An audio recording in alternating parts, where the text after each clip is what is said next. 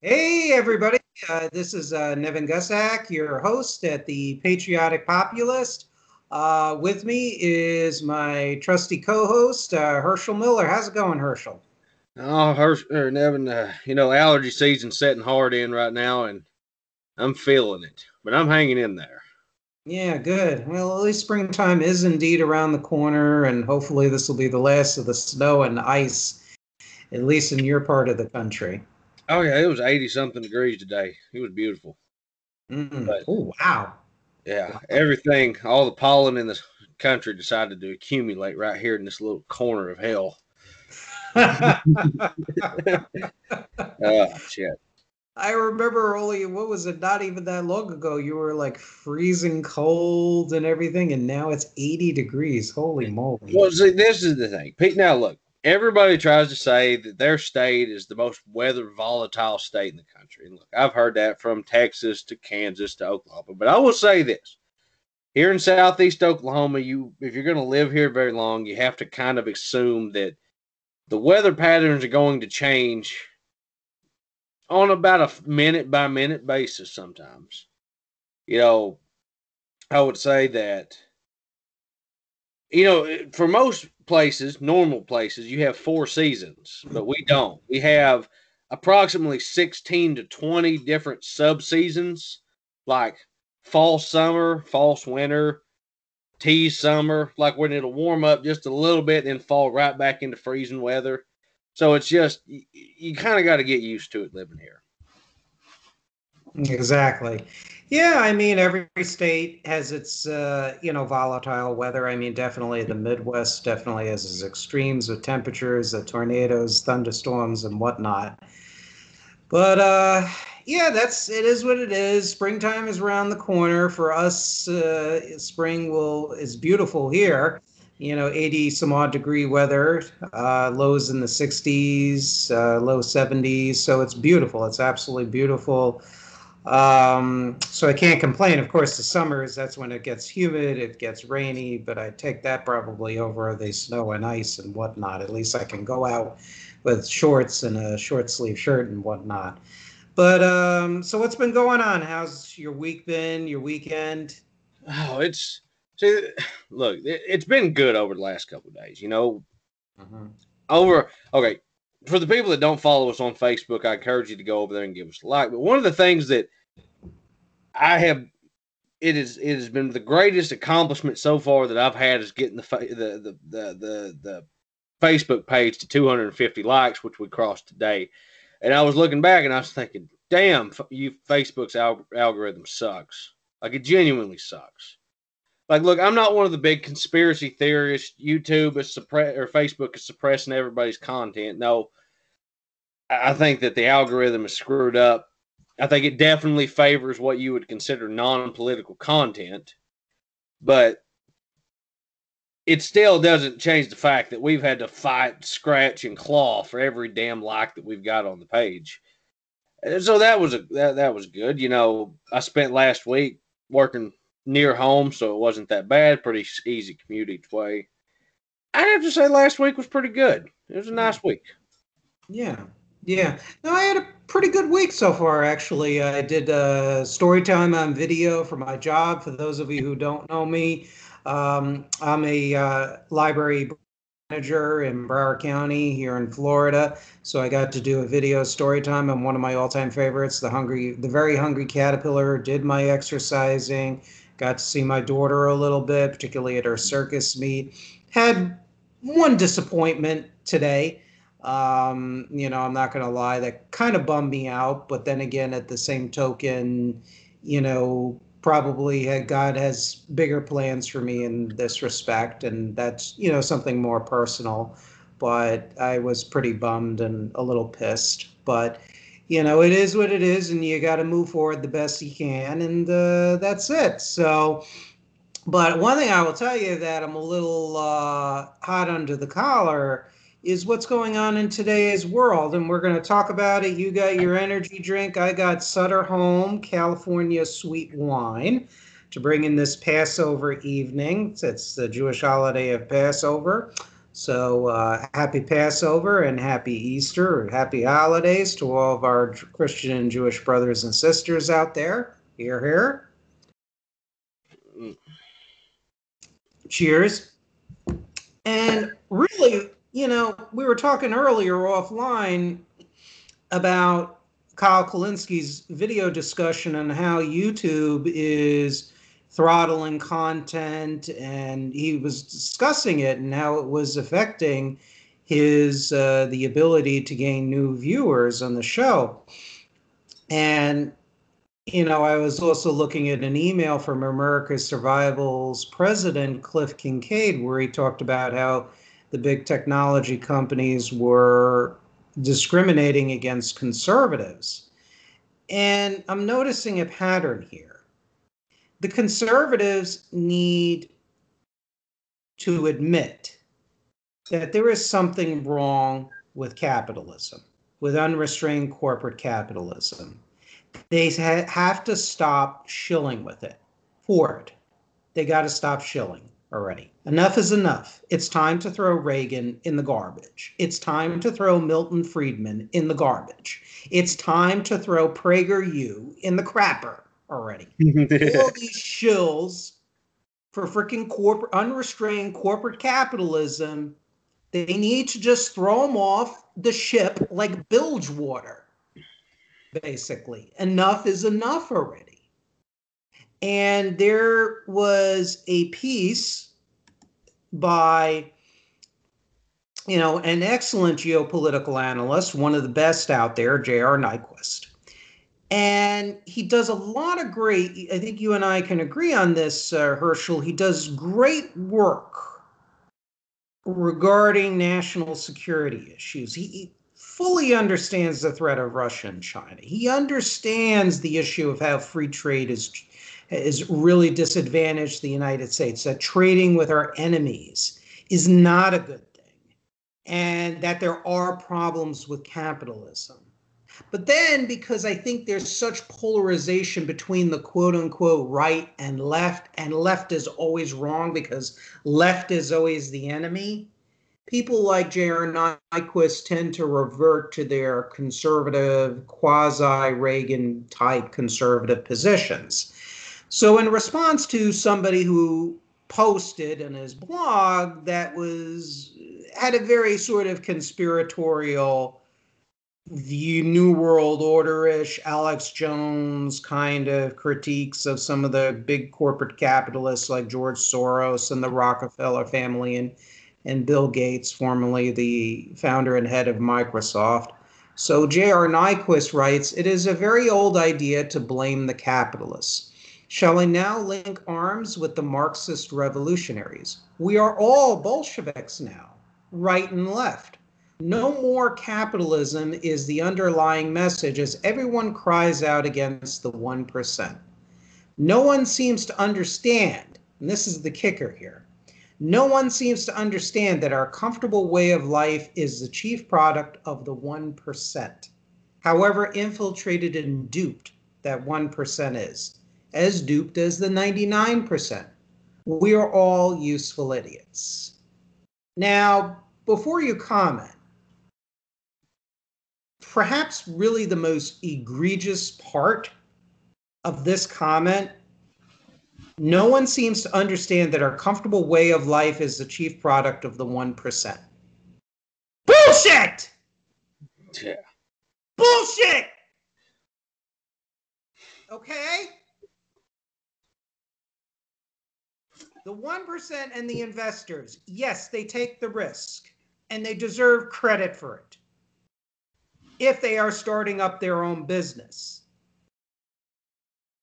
the super corporations. There's no doubt in my mind.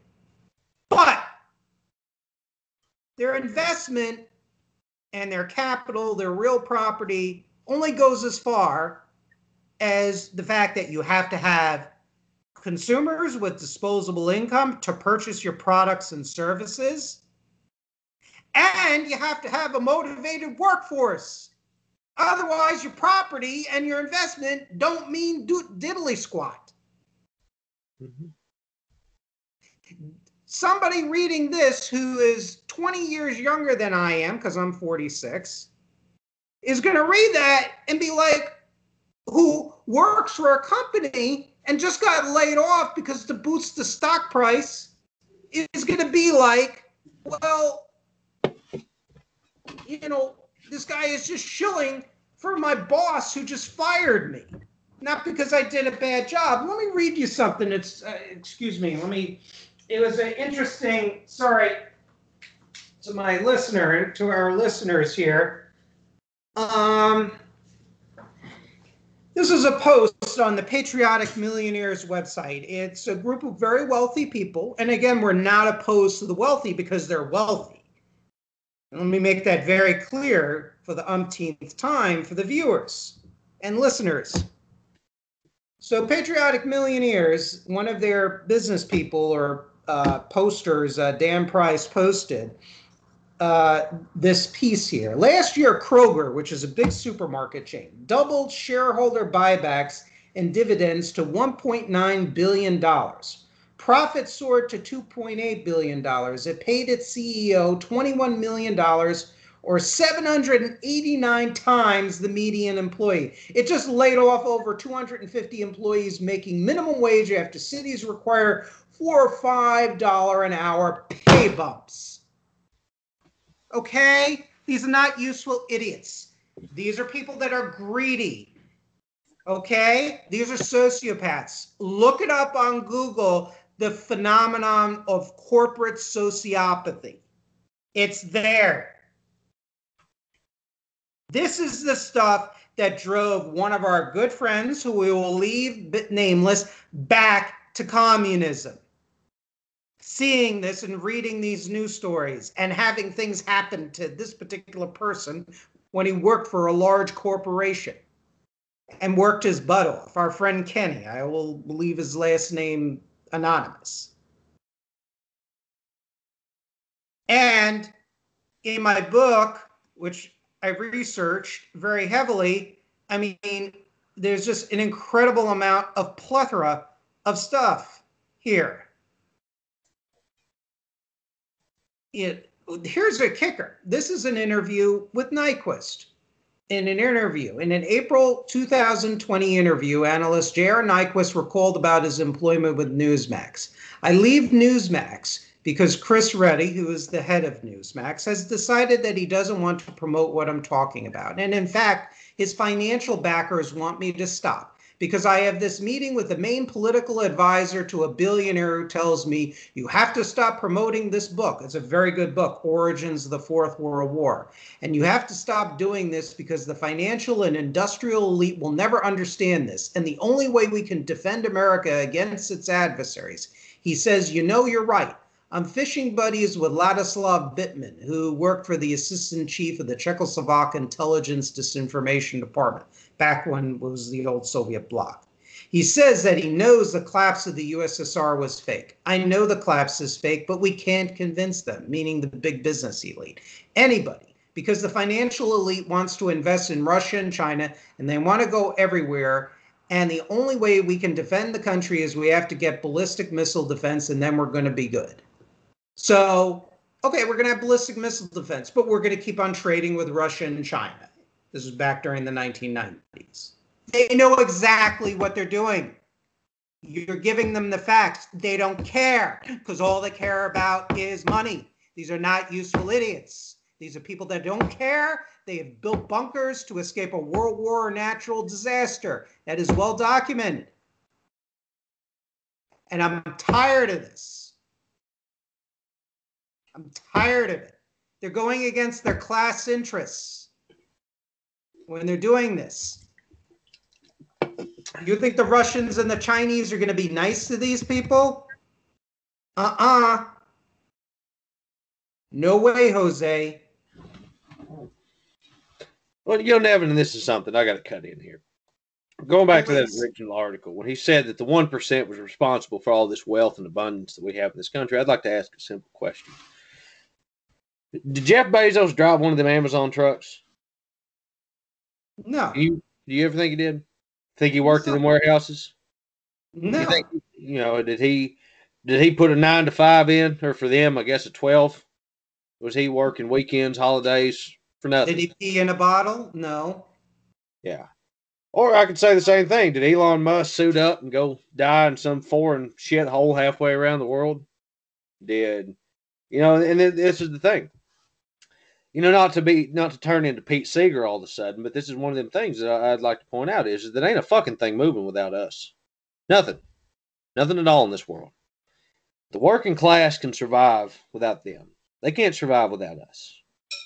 We could figure out how to make the engines, you know, the, the engines of economics run because we're the ones that are doing the maintenance anyway.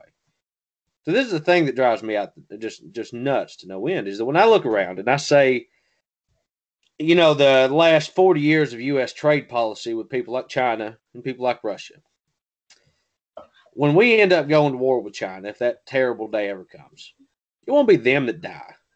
It won't be the sons and daughters of the billionaire class that profiteered off of years of bad trade policy. It's not the the descendants of of, of Gates that are going to be, you know, rummaging around through the streets trying to pick up what's left of the U.S. economy after it tanks again because we've set it up to fail.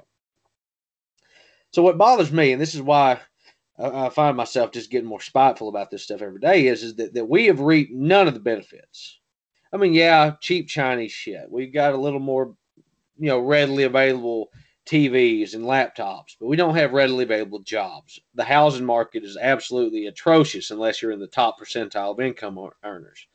Our education system's falling apart, infrastructure's falling apart, and so we're the ones that are bearing the brunt of the cost. We're the ones that put in the long hours. We're the ones that die in the wars that we don't even want to fight in the first place, but we join the army because we want to get you know get a college education or get the hell out of the shithole we was born in. Mm.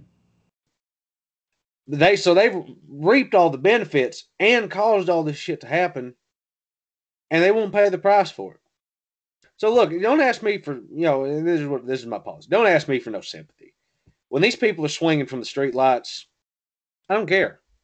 They made their bed and they can lie. And as far as I'm concerned, they deserved it.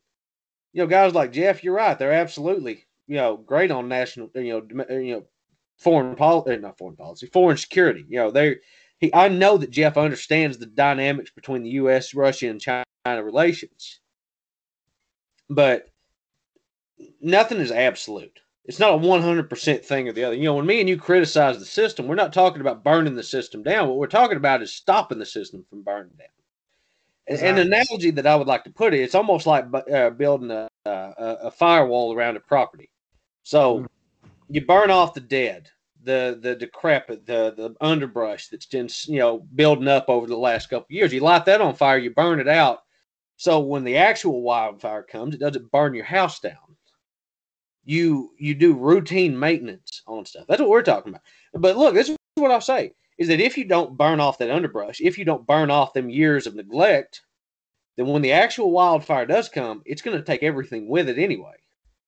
And right now, this country is being set up to fail because what's going to happen is that as people continue to stack up on the bottom of the economic ladder, as the housing market continues to become more and more inaccessible to you know average people, as education becomes an impossibility, they're going to find their demagogue. They're going to find their despot. They're going to find their charismatic leader. I mean, the conservatives have already found it with Trump, and we've seen how dangerous that is. Mm-hmm. And and I will say this, and this is to the more liberal-minded people that may come across this popular podcast.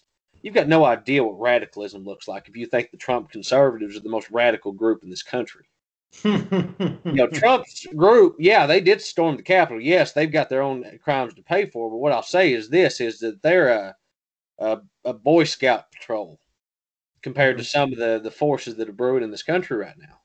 I mean, you're talking about actual fascist and actual communist movements. I'm not talking about where your sociology professor told you in college what fascism is. I mean, real skull and blown, or you know, bones, death core fascism. I'm talking about real Soviet Red Army hammer, hammer and sickle communism. Mm-hmm. What I'm getting to is, is that if we don't do this routine maintenance right now. If we don't burn off the dead, we're all going to die with it. And I don't want to die. I've got a long life I would like to live. I'd like to see my country grow. I'd like to see it prosper. I'd like for my kids to grow up in a better place than I did. And I believe, Nevin, this is why I get so cynical about it. The only way we're going to do that is to band together because it's it's always so funny to me that them people are always useful idiots. It's never that they're fucking sociopaths.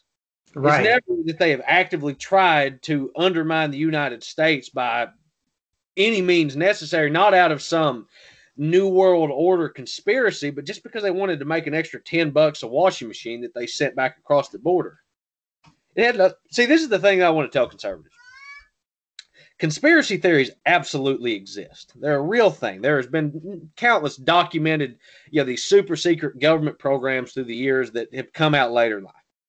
But I want to say this what you're seeing in this world right now is not some international world government crypto new world order conspiracy theory you're all you're seeing is the end stage of what a, what reaganomics looks like when you've got the, the the power in this country is concentrated into such a few number of people and it and, and this is the thing is i'd like to tell people power is power no matter how you look at it mm-hmm. you know it, I don't care what system you set up. It, we could be in an absolute monarchy right now.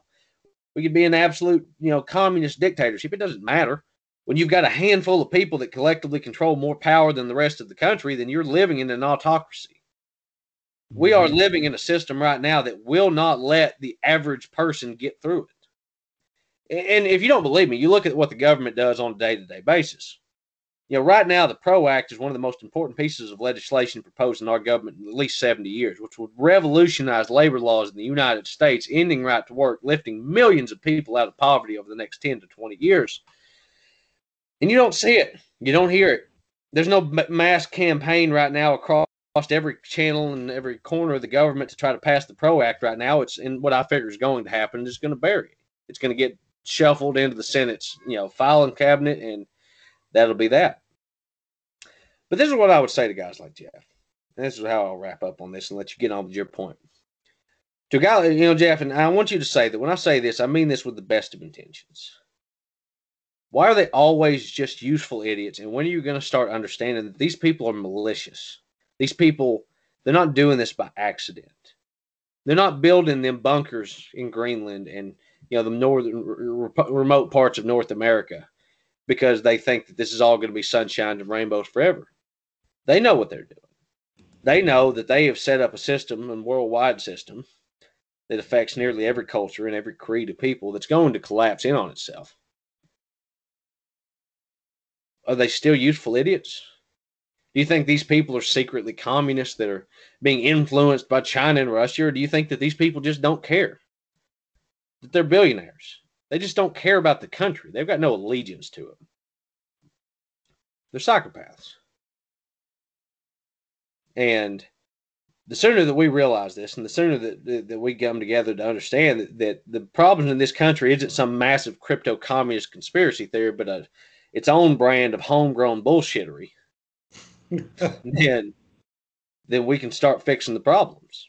But as long as you stay hung up on everything's a communist conspiracy theory, as far as I'm concerned, your input into the dialogue is completely useless. Because if everything is communism, then nothing matters anyway if the communist influences in this country are so strong that every single facet of our entire economic and political system can be influenced from inside and out, then I say that we built a real shitty political system. You know, and I don't think it's worth saving then. Then what well, do you think? Yeah, they've they've really forfeited their right essentially to really. Uh, to have our continued respect, to be honest with you. I mean, that's really what it comes down to.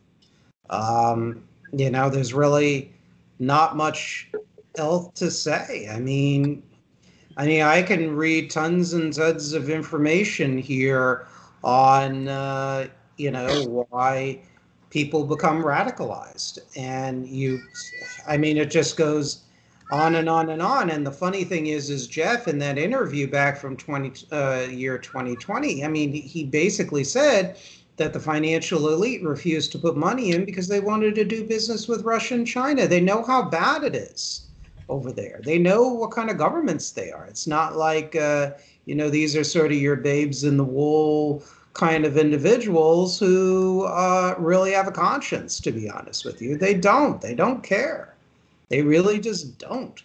Um, you know and that's part of the that's part of the issue that's a large part of the issue these are the individuals that have you know uh, traded with the national socialists in germany and the italian fascists and imperial japan at least until world war ii started for the united states. Um, you know they're trading with the soviets they trading with the russians under yeltsin and putin who are still anti-american. China they knew that these governments were uh, had attack plans against the United States. The information was publicly available. It was hotly contested in Congress, but the business lobby just did not care. Most of them did, the, the big corporate lobby.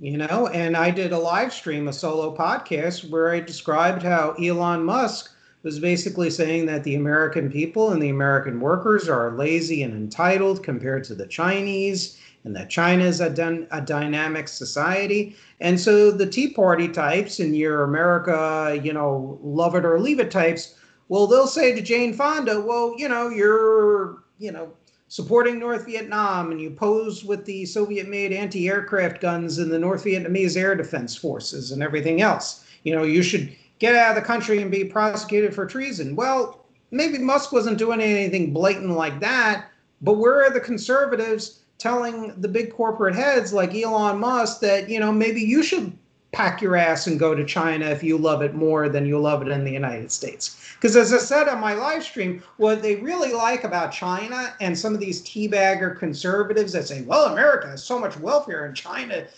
You know, reason why they're competitive is because they're business friendly and they don't have welfare, like Michele Bachmann said years and years ago. They just want another Gilded Age. That's what they like about communist China. I mean, there were some of the funders like Lamont, Lamont DuPont and other corporate executives, some of them who funded right to work campaigns back in the day. Some of those corporate executives were also the most enthusiastic uh, boosters of trade with Stalin's Soviet Union. Mm-hmm. And they liked how Stalin smashed independent union organizing in the 20s and the 1930s. And mm-hmm. later, these folks were giving money to anti New Deal crusades like the American Liberty League, and then later the Right to Work uh, movement, which, by the way, was predicated on anti black racism. For those of you who don't believe me, just Google Vance Muse, and you'll see how all that started. Yeah.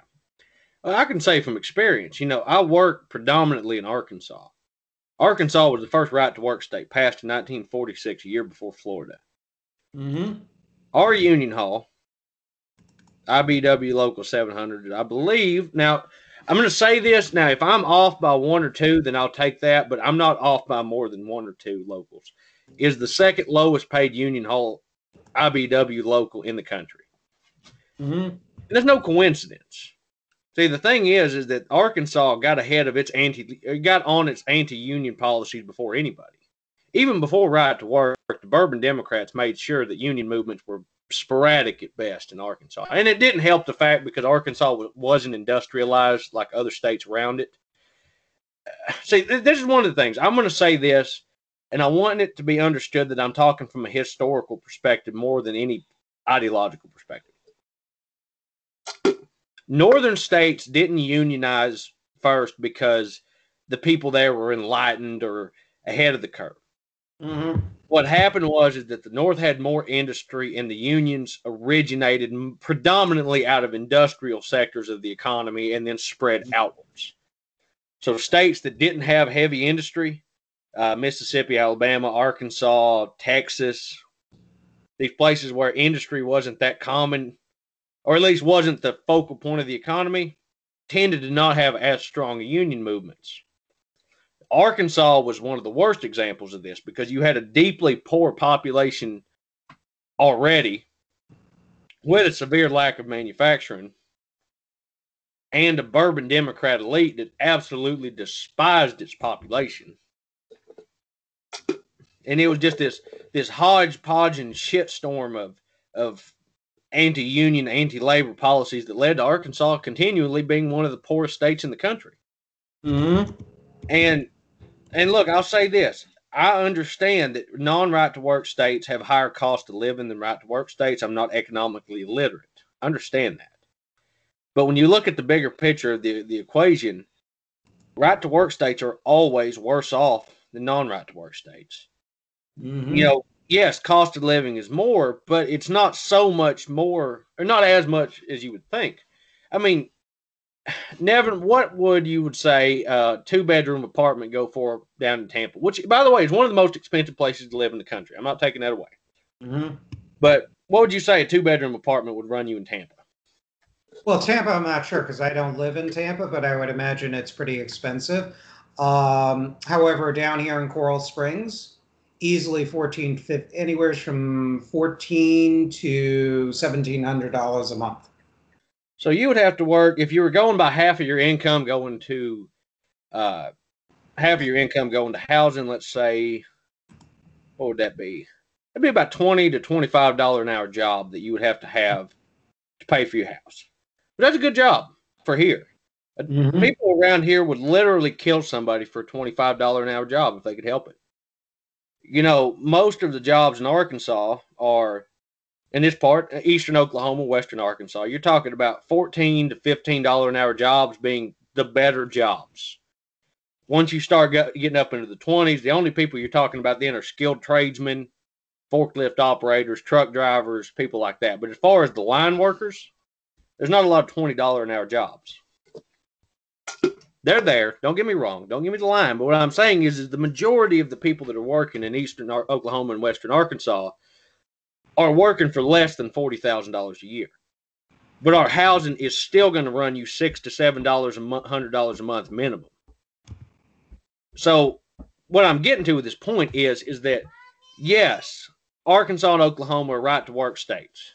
Yes, the cost of living is lower than in non right to work states, but it's not so much lower that you would think that, oh man, these guys can just work for nothing and get ahead in life. Like, no, there's a lot of people I know making you know twelve dollars an hour trying to support a family on. It, it's almost forcing people to have dual incomes. You've got to have your wife working with you. You know, because if you don't, you'll just never make enough money to get ahead unless you're, like I said, a skilled tradesman, a truck driver, a forklift operator, somebody like that. But this all goes back to the original point with Elon Musk. Look, Elon Musk is a is an average guy's idea of what a smart person is. Mm-hmm. Elon Musk family made their money on diamond mines in South Africa, or not diamond mines, uh, nickel, cobalt. I can't remember. It was one of the the the, the precious metals that the, that they pull out of South Africa. Mm-hmm. It was virtually a slave labor force during the apartheid. Right. Elon Musk took millions and millions and millions of dollars from the U.S. federal government in grants and loans to help run Tesla. So there's no mm-hmm. reason to me that the company shouldn't be publicly owned. Um, do I hate Elon Musk? No, I'm, I'm, not sitting here saying that he's like Satan reincarnated. What I'm saying is, is that people try to put, put, put him up on his pedestal as the the new Tesla, when in fact he's the new Edison. He's a guy that has a lot of money, and he can throw that money around, surround himself with really smart people, and then take all the credit for it, like he's Einstein reincarnated. Well, and this is this is the thing we have no problem with people because they just have great wealth. That is not the issue. Because you're going to get the teabaggers and the libertarians and the people that base their economic views on reading the Wall Street Journal and Ludwig von Mises. But the fact of the matter is, is the the wealth itself and the trappings of wealth are not the problem. It's how the money is made, number one. Number two, it's also the dominance by plutocrats of our government, where they control the government. The left doesn't control the government. I'm sorry, it doesn't. It's not to say that the left doesn't have influence and doesn't have power, but hell, they couldn't even get $15 minimum wage.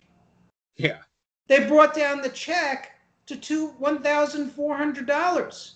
Joe Biden has not signed an executive order canceling student loans.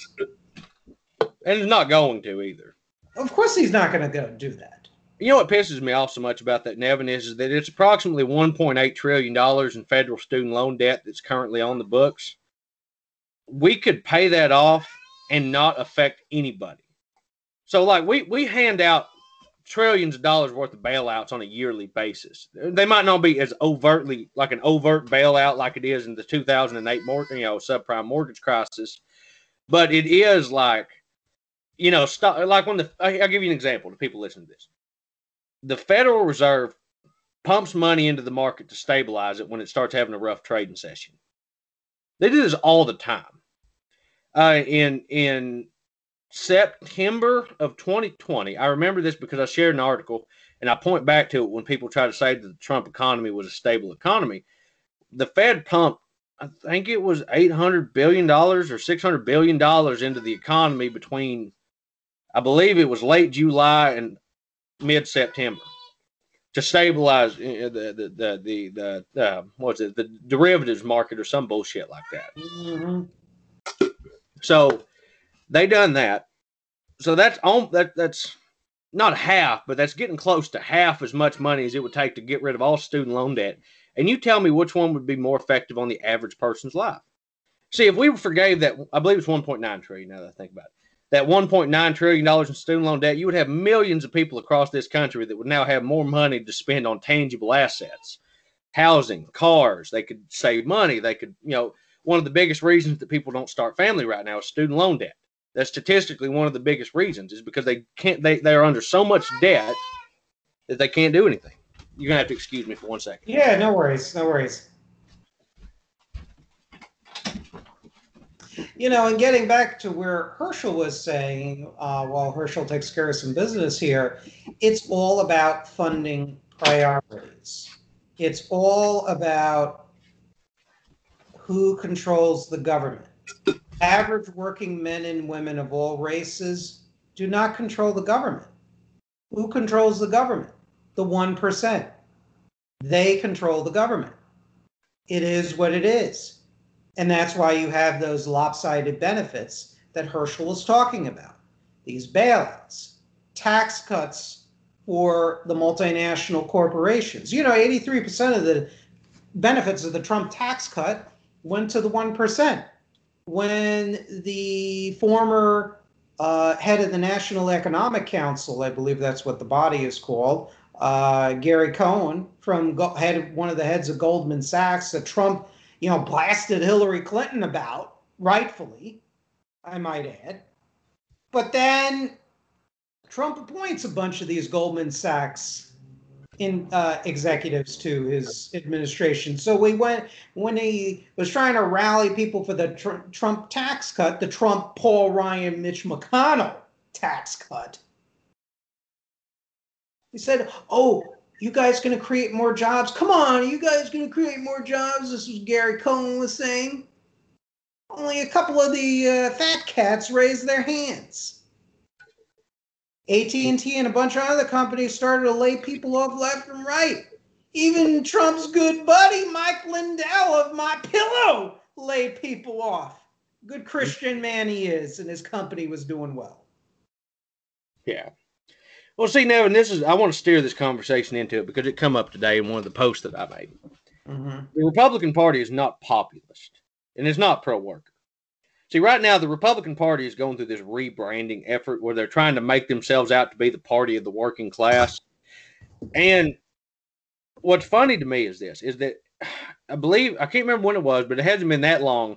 Mitch McConnell was talking on uh, to, you know, basically speaking about the Democrats trying to ram through legislation. And he's like, well, when we've got the majority, maybe we'll push national right to work laws. Now, it was might have been a little tongue in cheek to most people, but to me, it's not tongue in cheek. The Republican Party would love nothing more than to pass a national right to work law and finally throw the haymaker, you know, put the death nail in the coffin of the American labor movement for at least the next 20 to 30 years. The Republican Party has supported every tax break, every outsourcing bill, every trade deal, every pro corporate, anti worker policy that's come down the pipe in the last 60 years yes, there are people in the Republican Party that I would say are more pro worker than they are anti worker. I will say that Donald Trump was not the worst Republican president that we've had on labor. He was not great. He supported the national right to work bill, but I'll say that he did do a certain amount of things that I do agree weren't terrible for workers, most notably being the trade deals with the trade war with China. Mm-hmm. Yes. But what I'm getting to though is, is that the, the Republican apparatus has always been and will always be, and speaking in, in relative terms, anti union and anti worker. See, the Republican Party right now, there's the, the big thing right now is that the Republican Party is trying to paint trade unions as you know tied to the hip of the Democratic Party, and and to be fair, they are exactly. But one of the things I'll point out to people is trade unions are tied to the hip of the Democratic Party not because the Democrats are great on labor, because they are definitely not great on labor, but it's simply a case of the Democrats will at least pay them a little lip service and they don't have to worry about their very survival under a Democratic administration. But under a Republican administration, union rights are always under threat, always under fire. And it's it's just pragmatism at the end of the day. You got to pick who you'd rather be with. Now, now, I'll say this. I'm a union guy. I'm definitely not happy with the way that the international works all the time. But to me, it's it's it's it's a pragmatic choice to look around and realize that corruption exists and will always exist. And there will never be a time in human history, as long as that we operate under what we understand to be the human condition, that corruption will not exist when power is there. So what I had to do to my say to myself is, what kind of corruption am I willing to deal with? And to me personally, I would rather take union corruption, dirty union bosses, than what we've got right now. And that might sound terrible to some people that would say, well, why don't we just get rid of the corruption? Well, look, that's a great idea. That sounds awesome. Figure out how to do that. You know, because the way I see it, if you look at what's happening in Bessemer, Alabama right now, mm-hmm. Amazon, one of the most wealthy, profitable corporations that have ever existed. I wouldn't go so far as to say the most profitable, but definitely one of the most profitable organizations ever to exist, has went on an all-out assault on the unionization effort in Bessemer, Alabama. Mm-hmm. And I've already, I already know what's going to happen when that union vote happens in two days, and that if it does pass, they'll just shut the factory down. Mm-hmm. That's just what'll happen. They'll shut the warehouse down and move it. But what I'm getting to though is, is that would you rather have Jeff Bezos or Lonnie Stephenson, president of the IBEW, as somebody that you that, that who, who would you rather be around? You know, would you rather have James Hoffa or would you rather have uh, Elon Musk?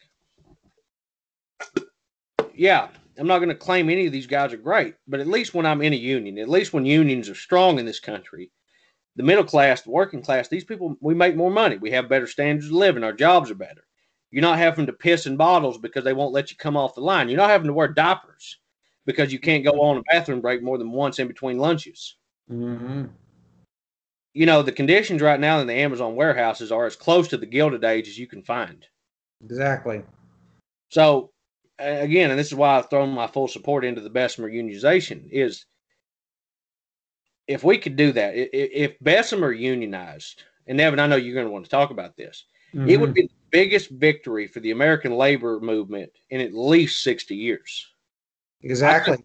you know, of all the places in the country, the Amazon Union, where, you know, the most anti union company in the mo- one of the most anti union states in the country.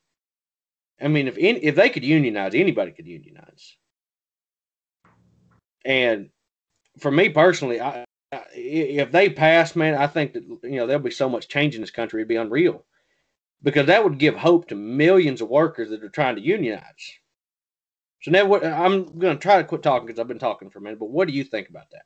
No, I I, I throw my support 100% to the uh, the Bessemer, the union organizing drive in Bessemer, just like I pers- privately supported the union, the UAW drive at the Volkswagen plant in uh, Tennessee that all the Republicans and the teabagger globalists like Grover Norquist tried to shut down, unfortunately, successfully.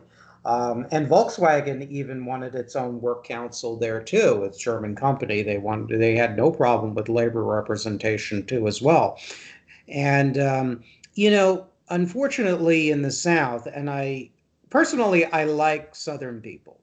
I do. They're friendly. They're nice. They're well mannered, polite. Aspects of Southern culture I like, the chivalry and whatnot but there's a very ugly side to an anti-populist culture and nothing and one of the things excuse me just my eyes are bothering me i'm not sure why um, one of the things i would love to see is finally uh, the triumph of a healthy multiracial populism in the american south and frankly throughout the united states because populism and civic nationalism is under assault in this country. And, you know, it reminds uh, uh, the discussion where this is headed uh, reminds me of a speech that Martin Luther King Jr., the Reverend Martin Luther King Jr., gave. And he talked about the roots of the reactionary opposition to populism. And there was a time in the South, as Reverend King spoke about where white workers and newly freed black slaves were forming populist coalitions in the Deep South. But the Bourbon Democrats, the ones who at the time cried, we love liberty and we love constitution, we love property rights, you know, those people, they were the ones who put the Jim Crow laws in the South. You know, the same Republican teabaggers and globalists that say, oh, you know, the Democrats, well, Democrats are just the, you know, the uh, racist party. They're the same Democrats that gave us Jim Crow. No, New Deal Democrats, liberal Democrats, they are not the ones that gave us Jim Crow, you dishonest bleeping, bleeping, bleepins. Okay? Two different types of Democratic parties and two types of traditions. That's what they don't point out. But let's read a little bit about what King said, because this is a very important speech. I want to segue this into something positive here. Uh, you know, blah, blah, blah. Okay. As King said, and as the noted historian C. Vann Woodward in his book The Strange Career of Jim Crow clearly points out, the segregation of the races was really a political stratagem employed by the emerging Bourbon interests in the South, the reactionary plantation owners, the you know the oppressors of sharecroppers and local business owners, elements of them at least, Emergent Jim Crow, the segregation of the races was really a political stratagem employed by the emerging Bourbon interests in the South to keep the Southern masses divided and Southern labor the cheapest in the land. You see, it was a simple thing to keep the poor white masses working for near starvation wages in the years that followed the Civil War. Why? If the poor white plantation or mill worker became dissatisfied with his low wages, the plantation or mill owner would merely threaten to fire him and hire former Negro slaves and pay him even less. Thus, the southern wage level was kept almost unbearably low. Towards the end of the Reconstruction era, something very significant happened. That is what was known as the populist movement. The leaders of this movement began awakening the poor white masses and the former Negro slaves to the fact that they were being fleeced by the emerging Bourbon interests. Not only that, but they began uniting the Negro and white masses into a voting bloc that threatened to drive the Bourbon interests in the command post of the political power in the South. To meet this threat, the Southern aristocracy began immediately to engineer this development of a segregated society. I want you to follow me through here because this is very important to see the roots of racism and the denial of the right to vote. Through their control of mass media, they revised the doctrine of white supremacy.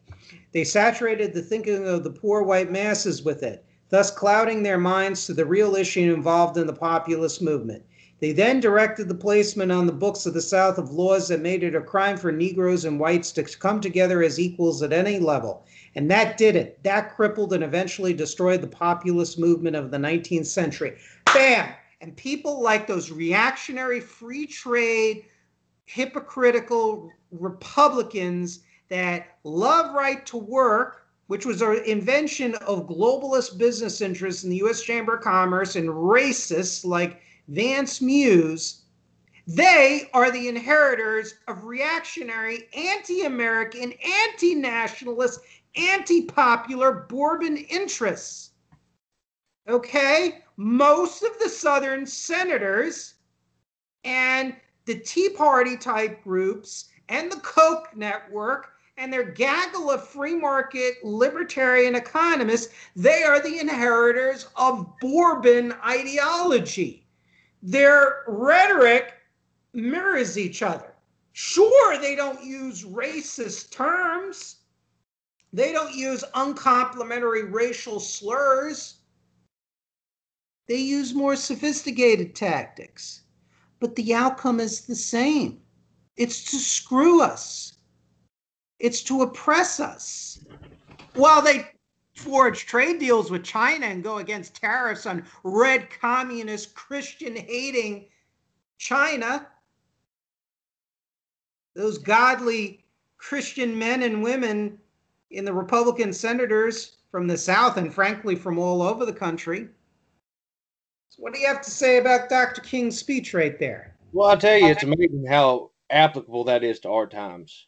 You know, look, I'm from the South. I've lived in one of the most southern parts of the country for a long time. And one of the things I'll say is this.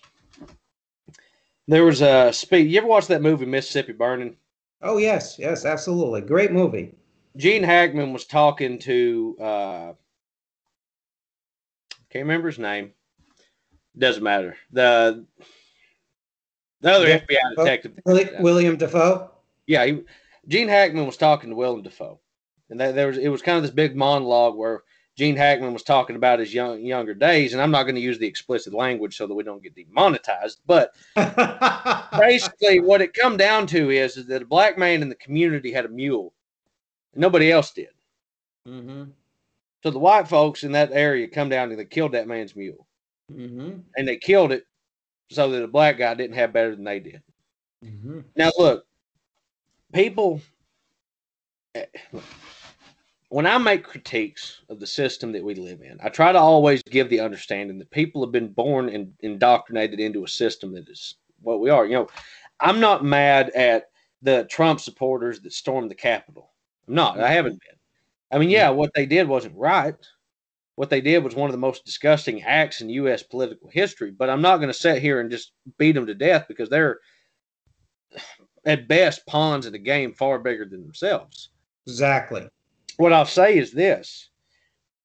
From the time that I was knee high to a grasshopper, I heard people that were talking about welfare queen this and lazy people that and oh all these people they just they just suck up all the welfare and they don't do nothing and they just sit around all day drawing that government assistance and they're worthless and look I work hard for what I've got. And I'm not going to sit here and say that I like lazy people because I don't. And I and I'll say this you can quote me on this as many times as you want, anybody that ever watches this. I will never advocate for a policy that rewards laziness.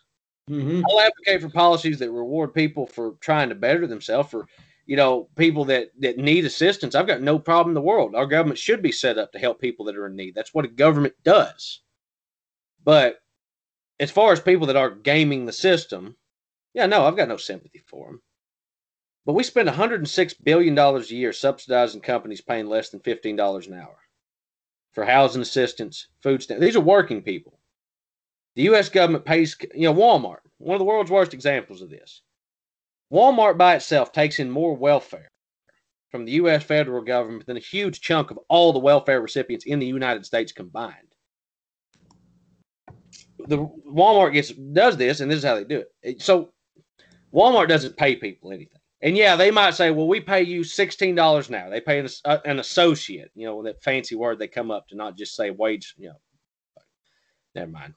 Um, they'll say, well, we pay an associate $16 an hour, but then they'll work them 29 hours a week. They'll cut hours. They'll, they'll make sure that you never get overtime. They'll make sure that you never get ahead. They like to furlough people whenever they're close to their six months. That way they don't have to start paying them health insurance when they do work over 40 hours a week. And it's, what I'm getting at is this is Walmart has this very good scheme set up where they pay people nothing make obscene profits overall. And again, this is economies of scale. I know that Walmart only makes about two to three percent over cost on any item that they sell. But on the scale, on the large, you know, end of it, you're talking about an economy that would be larger than a huge chunk of third world countries in and of itself. Um, and the U.S. taxpayer is subsidizing their labor. The U.S. taxpayer is subsidizing the trade routes going around the world that they sell all this cheap shit to. The U.S. taxpayer is subsidizing the lobbyists that go up to Congress. What I'm getting to is, is that Walmart is the most egregious example of welfare queens that the, the U.S. has to offer. You don't hear conservatives talking about that. Conservatives like to, to, to, to focus on Roberta from West Memphis. You know, mm-hmm. they, they painted this character of this woman with six kids, you know, cigarette in one hand and, and, and you know, malt liquor in the other, walking around dragging kids behind her on a leash on her way to the, the welfare office. It's like, yeah, that happens. I'm not stupid enough to deny that there aren't people that game the system. What I'm saying is, is that woman at worst has a marginal effect on our, on my life. You know, but in the South, what we've been trained to do is to, to, I'm better off than that per- person because I work. I'm better than that person because I actually earn my living. You know, it's the same thing with the, the with the immigrants coming up from the southern borders that people are always on and angry about them. And I've always wondered, you know, look, immigration policy is something that you definitely have to consider, and we can't do a lot of the stuff that we want to do with a free flow of immigration. It Just can't happen. Mm-hmm. Right. But I'm not going to get mad at at at you know Francisco that's walking across the southern border looking for a better life.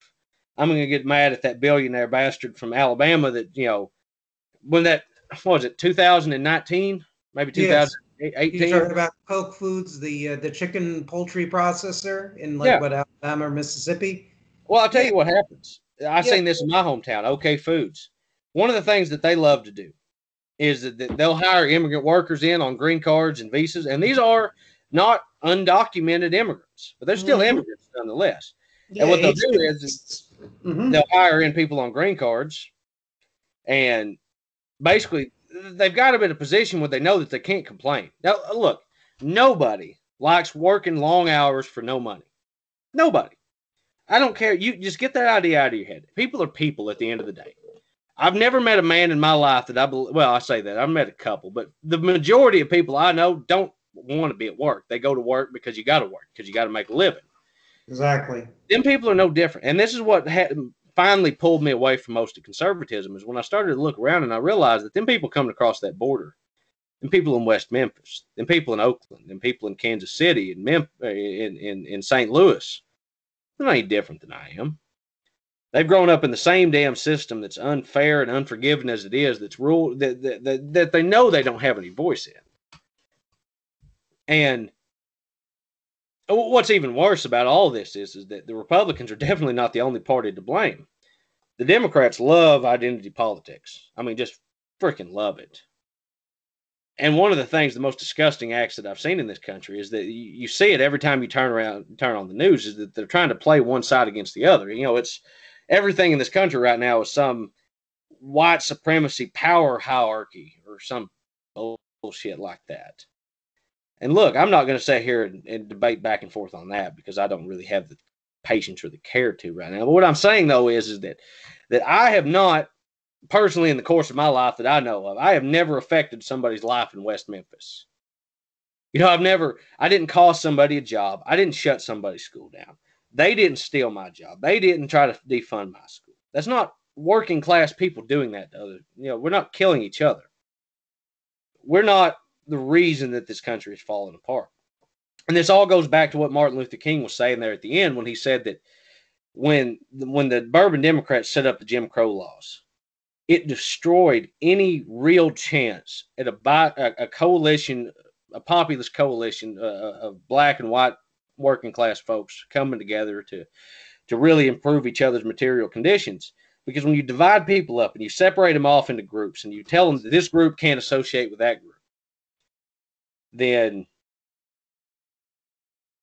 you'll never find any cooperation. And and to me, yeah, Jim Crow was absolutely don't misquote me for saying this. Jim Crow is absolutely worse than what's going on right now. You know, but what we're doing today and its effect won't be much different. As long as as as these main and these news outlets that they peddle this for ratings because if your news is driven by profit, then they're going to find the most profitable way of telling stories, and that's shock drama. That's yellow journalism. It's William Randolph Hearst. Mm-hmm. Um, so these these news outlets they'll pump up these stories. They'll pump up these these uh, these shock journalist things. You know, white supremacy. This and you know, Fox News will do it. They say horde of immigrants come. You know, do this, and it's just it's destroyed so much of what what could have been that it, it, it, makes me sick sometimes to think about it. Mm-hmm.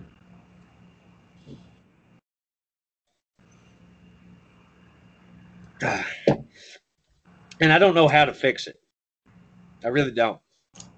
But I'm sure that you've got an idea how to fix it, Nevin. if I had a way to fix that, a surefire way to fix it, I'd be in politics on a much uh, grander scale than I am now. I mean, the way to fix it, I think it's going to have to take shows like this, a proliferation of shows like this. I think we have to plant seeds, and I think we have to wake people up. And it's going to be a long, arduous task. But I'd rather put myself in the fight than rather sitting in the sidelines. And doing this is something. We're reaching people. So you know, the fact of the matter is, is we have to do something. And the way I look at coalition building is it shouldn't be about discriminating against North, South, West, East, brown skin, black skin, white skin. We're all in this together. I know it sounds like a cliche. We're all Americans. We're all in this together. That's only only way we can keep, put these people these plutocrats that enable extremism, out of control extremism and radicalism in this country, amongst other things, is the only way these people can be put back in their box. And that there is a more of a uh, balancing of interests, which is really what the true power of the federal state should be at this point, dealing with current problems, is balancing competing class interests and racial interests to achieve as best as possible of an equilibrium. But first, it has any coalition building, it has to come through education. This is why you and I, we have guests, we read historical information, we read news stories, we comment on it, because this is stuff you're not going to hear on Teabagger Radio Network, funded by Kochs and other globalist reactionary billionaires. You're not going to hear this an MSNBC or MSDNC. You know, that Krystal Ball and other left populists were fired, or Ed Schultz was fired because, you know, again, MSNBC, corporate, including GE, funded. They didn't want to touch Bernie Sanders with a 10 foot pole and stories about the TPP. So people like Krystal Ball and Ed Schultz, bye bye. You're not going to hear it on Fox Business which is the most horrendous anti labor, reactionary, globalist channel you can think of. It's gross, Fox News. It's crap. So, where are you going to hear this? You're going to hear it on YouTube channels like this. You're going to hear it on Endernax. You're going to hear it on Kyle Kulinski. You're going to hear it on independent media which by the way the corporations like youtube facebook google they're all cracking down on this. And i don't have to elaborate on it because a lot of people have talked about it. And when are the right wingers going to say cap corporate capitalism is a problem? That they are responsible for enthroning them because it's free speech. Oh they never will. See this is the thing that's hilarious to me out of all this conservatives have spent the last month just freaking the hell out over a toy potato and a couple of kids' books. you know, now look, if you ask me my opinion on modern progressive politics, look, I'm I really don't give one flying shit about Mr. Potato Head gender identity. I genuinely don't. Neither like, do I. I've told people this when they ask me this. I am economically focused. I am I am focused on on working class politics. Leave your identity politics away. Look, if you want to have identity politics, man, you go for. It. I don't give a shit. You're your own person. What I'm saying is, is what I'm focused on is helping rebuild the economic conditions of the working class. But what I'll say about Mr. Potato Head and the Dr. Seuss books, that was not a government order. That was not some policy written by law, some progressive lawmaker. That was two companies ap- acting under their own free will to generate sales. Because you know what generates sales better than anything, Nevin? Controversy. Mm-hmm. When you generate enough controversy, it drives sales. And you've seen this with Nike, with the Colin Kaepernick saga. You've seen it with Amazon whenever they take a stand on anything. CBS uh, News with Trump, their executive said that Trump is the best thing for CBS News, private corporation, because it increased their bottom line. Yeah. And this is what I'm trying to get to, though, is corporations, they're, they're not stupid. They're, they're not. And to act like these people are stupid is to really set yourself up for failure because the, because that they know how to play the system. What happened is is that Dr. Seuss, Dr. Seuss first. Dr. Seuss had about six old books that they really didn't give a shit about anymore. And they thought, huh, how can we drive some sales? Oh, let's say, let's discontinue six old books, citing one or two of them for improper racial comments. And wouldn't you know, every damn copy of them Dr. Seuss books flew off the shelf. People all across the country were running down to Walmart to buy up these books. Walmart even put out a display in some stores that I've heard to buy up old Dr. Seuss books. All you did was make a company richer.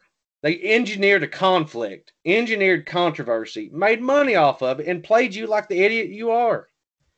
Mr. Potato Head. It's cheap identity grandstanding, is what it is. Look, I, I, I thought this was hilarious.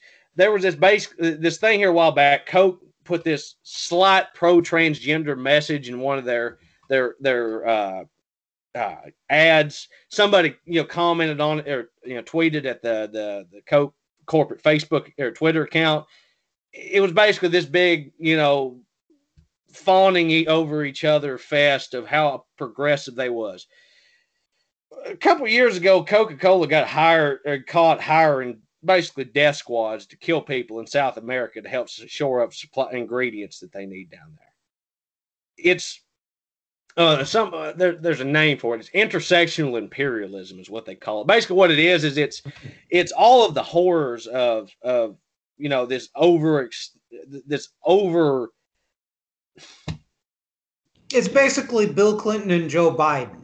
That's yeah, what Coca Cola is. They're they're ruthless, ruthless or businessmen with this veneer of progressivism. Look, companies do not give one shit about anything unless it's profitable. Mm-hmm. That's just it. If you want to know why transgenderism or the LGBT rights or other stuff like that has become very popular over the last couple of years, it's because people began to support it. So companies look for a way to make money off of it. You know, these companies didn't put out pro LGBT ads on the whole until after the Supreme Court ruling until after a certain percentage of the population became in favor of it. And then it's like, oh, yeah, we're the great progressive companies that we are. Look, there's a great uh, conversation to be had about how how capitalism has driven social issues across this country over the last 20 years. This is a big, great conversation for another day. But basically, what it is is that, that these companies drive controversy. They drive these social movements to make money conservatives that want to act like the entire country is being run by this rabid group of leftists right now need to sit down for a second and think, huh, Coca Cola has done more grandstanding for issues that I stand directly against than nearly anybody. Well, you know, Coca Cola has funded, I'm sorry to interrupt, but Coca-Cola has funded the voter uh, the voter laws in Georgia that are arguably going to suppress the African American vote. I'm sure you heard about that. Or how about Facebook and Google? According to documents leaked to the New York Times, were one of the donors, two of the major corporate donors to the reactionary anti-labor federalist society where Republican presidents and senates get their uh, Supreme Court justices like a like from a getting the sausages from a sausage factory. Yeah. I mean, so again, this it's it's all driven by profit. It's not, you know, these companies are being controlled by communist conspiracy.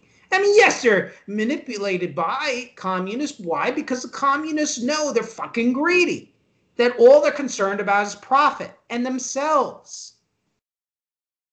All yeah. they don't care about the country. They don't care about morality in a Jewish Christian in a Judeo-Christian sense they don't care about all that. To them, it, that, that's just cheap punchlines.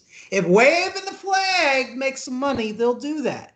Mm-hmm. While they're doling out, you know, greenbacks to the Bolsheviks in Beijing and the KGB uh, heirs in Moscow. Oh yeah, and it's such a terrible thing to think about. That I mean, look, China is only a threat to the United States because we have decided that they were a good investment if the United States doesn't spend the last 50 years exporting its manufacturing capability to China, China is nobody. China is still in the grips of, uh, well, I mean, it, it probably would have liberalized over the years, but you wouldn't have seen this shift away from the absolute horrors of early Mao into the still terrible humanitarian crisis, but not quite Mao's purges. Mm-hmm. You know, basically what I'm saying is is that you probably still would have had the same course for China, but without near the manufacturing capability, without near the the world predominance. Now, look, China, historically speaking, has always been uh, a spot that empires have grown. You know, China is one of the oldest civilizations on Earth. I mean, I'll give them that. China is what we China has what written records from five thousand years ago, something like that. It's it was some insane mm-hmm. thing that I say. Yeah. Like, no, they're one of the yeah, they're one of the cradles of civilization, along with, of course, Mesopotamia, which is modern day Iraq. Yeah, it was like it was India and China. This yeah, great Indus uh, Valley in India, China, and the Middle East, and parts of Africa, North Africa, ancient Egypt. Yeah, but what I'm getting to though is that, that China has always been a, a, a regional power. Oh yeah. Yeah, it, it has its phases when it breaks up again and goes into one of its 1500 civil wars that it's had over its history. But mm-hmm. what I'm saying is, is that China was always going to be a superpower eventually. It's just an inevitability. All we did was just stomp on the gas pedal for them. They went from backwater country to legitimate world superpower in less time than it took us to get through our first civil war. I'm talking about from the end of what was it, 1949, is when uh, the communist forces defeated the nationalists and won the Chinese Civil War. Or was it 47? It's 49. Uh, 49. So from 1949 to let's say legitimate world superpower in 1980, maybe 1990. When would you say that China really crossed the threshold into world superpower? I would say by the year 2000. I mean, they had nuclear bombs since the mid 1960s, uh, but really by 2000 was really when they took off. I mean, they were they already we, we already had a trade deficit with China by 1983 under Ronald Reagan, but yeah. it, they really didn't get off until by 2000. So let's say 60 or 50 years. China it was all it took China to become a world superpower, and you can't tell me that a huge part of that isn't to do with the U.S.'s financial leaders and manufacturers exporting all of our industry away to China. We supercharged China's rise to world dominant. It, it, it's it's weird for me, you know, talking in more of a, I don't know, maybe an esoteric way here, but but China is to us what we was to Great Britain a century ago. You know, Great Britain and Europe in general, but Great Britain especially, heavily relied on U.S. manufacturing to help fuel its empire. U.S. steel, you know, U.S. products, you know, and we went from backwater nobody in the world stage to it took us longer, but by 1945, the United States was, aside from Russia, the undisputed world superpower. Nobody on earth, including the, what was left of the British Empire, could challenge us. And now China is in the same position. the United States, if we don't figure out what we're doing right now, we're going to end up just like Great Britain. That's right. Because Great Britain stagnated and died, and we're stagnating. And unless this country really changes its perspective on things, unless we seriously consider and do some deep thought and meditation on what the future of this country is going to be, we're going to die. And mm-hmm. not, I'm not saying we're all going to die. No, I'm saying the country, what we hold, you know, the idea of the American Republic will, at least in practice, cease to exist in our lifetime if we don't figure out something to do. Because China's not slowing down. What's about to happen, and this is something I've thought about for a while. China is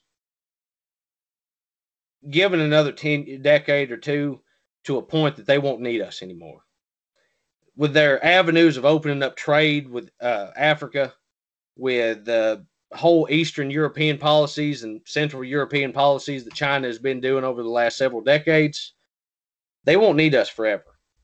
See, right now, the United States is China's biggest trading partner or partner. China is dependent on the U.S. buying all that cheap shit off of them to help fuel their, you know, build, you know, their building programs.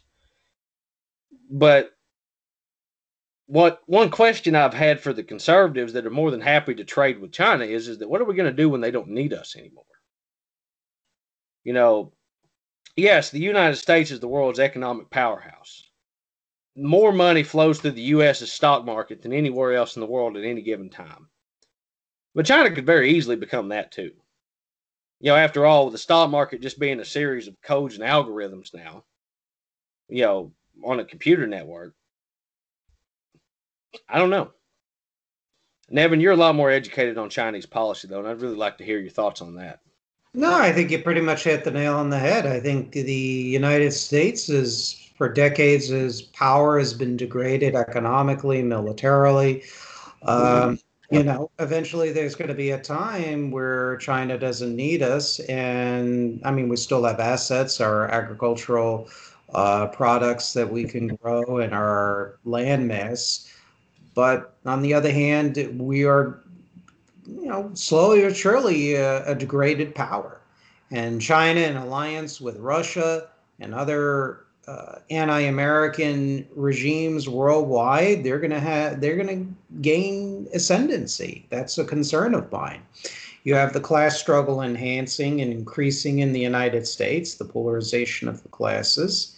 You have domestic radicalism growing. You have many of the anti communist analysts who are really good on narrow issues. They just are in denial. They're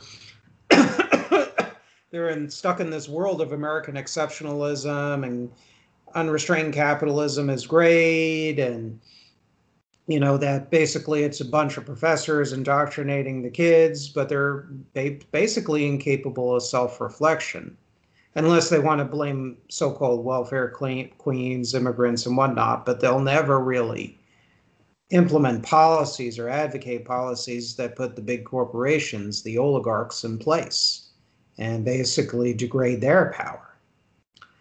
What's going to happen? I don't know. I wish I had a crystal ball, but I think it's going to take a catastrophe that's could give people like you and I and like-minded folks an opportunity to potentially right things in this country. It's going to have to come through a hard system reset, essentially. Yeah. And uh, that's how we're going to get an opening, essentially, uh, to changing things in this country. And it's saddening to say this, but I just don't see any recourse. The fact of the matter is, is our government is not responsive to the greater needs of the people. You look at what happened with the minimum wage. You look what happened with college debt. You look what happened with those $2,000 checks. You just recent examples. You look what's going on with the the voter laws in Georgia. And Republicans, I'm sorry, they are no innocents when it comes to voter fraud and voter suppression. As unearthed documents from North Carolina politics show, the daughter of one of the big Republicans there, I mean, I forget the name, this came out some years ago, which admitted essentially that the Republican establishment was involved in voter suppression. We have a government, a federal government, that is actively at war with all of us. And it's not to say there are not good people in government. I'm saying the real people that fund the government. The donors. They are the government, essentially. They are at war with us. And eventually, we're going to have to have a system which keeps them in check. Because it's either people like you and I, Herschell, or there's no stopping Bolsheviks and neo Nazis from basically killing them. So they better go with people like us. To save their hides. Well, you know, and that's the thing that's always hilarious is that me and you were by far two of the more reasonable people on this side of the fence. you know, there's a good chance that them people could still live normal lives under what me and you would prescribe as our better perfect system or what we would utopian system. I don't think that they would fare nearly as well under the fascist or the communist. You know, no. I don't think that Jeff Bezos will find much sympathy from the party of socialism and liberation. um, or the National Reformation Party. Well, Nevin, I think that we've talked long enough. We probably bored some people to death, but this has been a really good conversation, and I've enjoyed it. Yeah, me too. It's been a great conversation. It's good blowing off some steam. I think we could, uh, you know, covered uh, quite a few issues, some good historical data. Uh, hopefully next weekend, uh, you know, we uh, will have our guest on. Uh, unfortunately, he had to cancel kind of last minute today because of some you know personal and work related obligations and that happens. It happened with me. You know i was going through quite a bit uh, in february and march and still going through some stuff. But uh, so we understand that and hopefully we'll have our guest on uh, next weekend and stay tuned and thank you for joining us and to all of our Christian and Jewish brothers and sisters out there, uh, happy Easter and happy Pesach, Passover. Thank you all for joining us. Have a good night. Enjoy the rest of your weekend. Mm-hmm. Okay, hold on.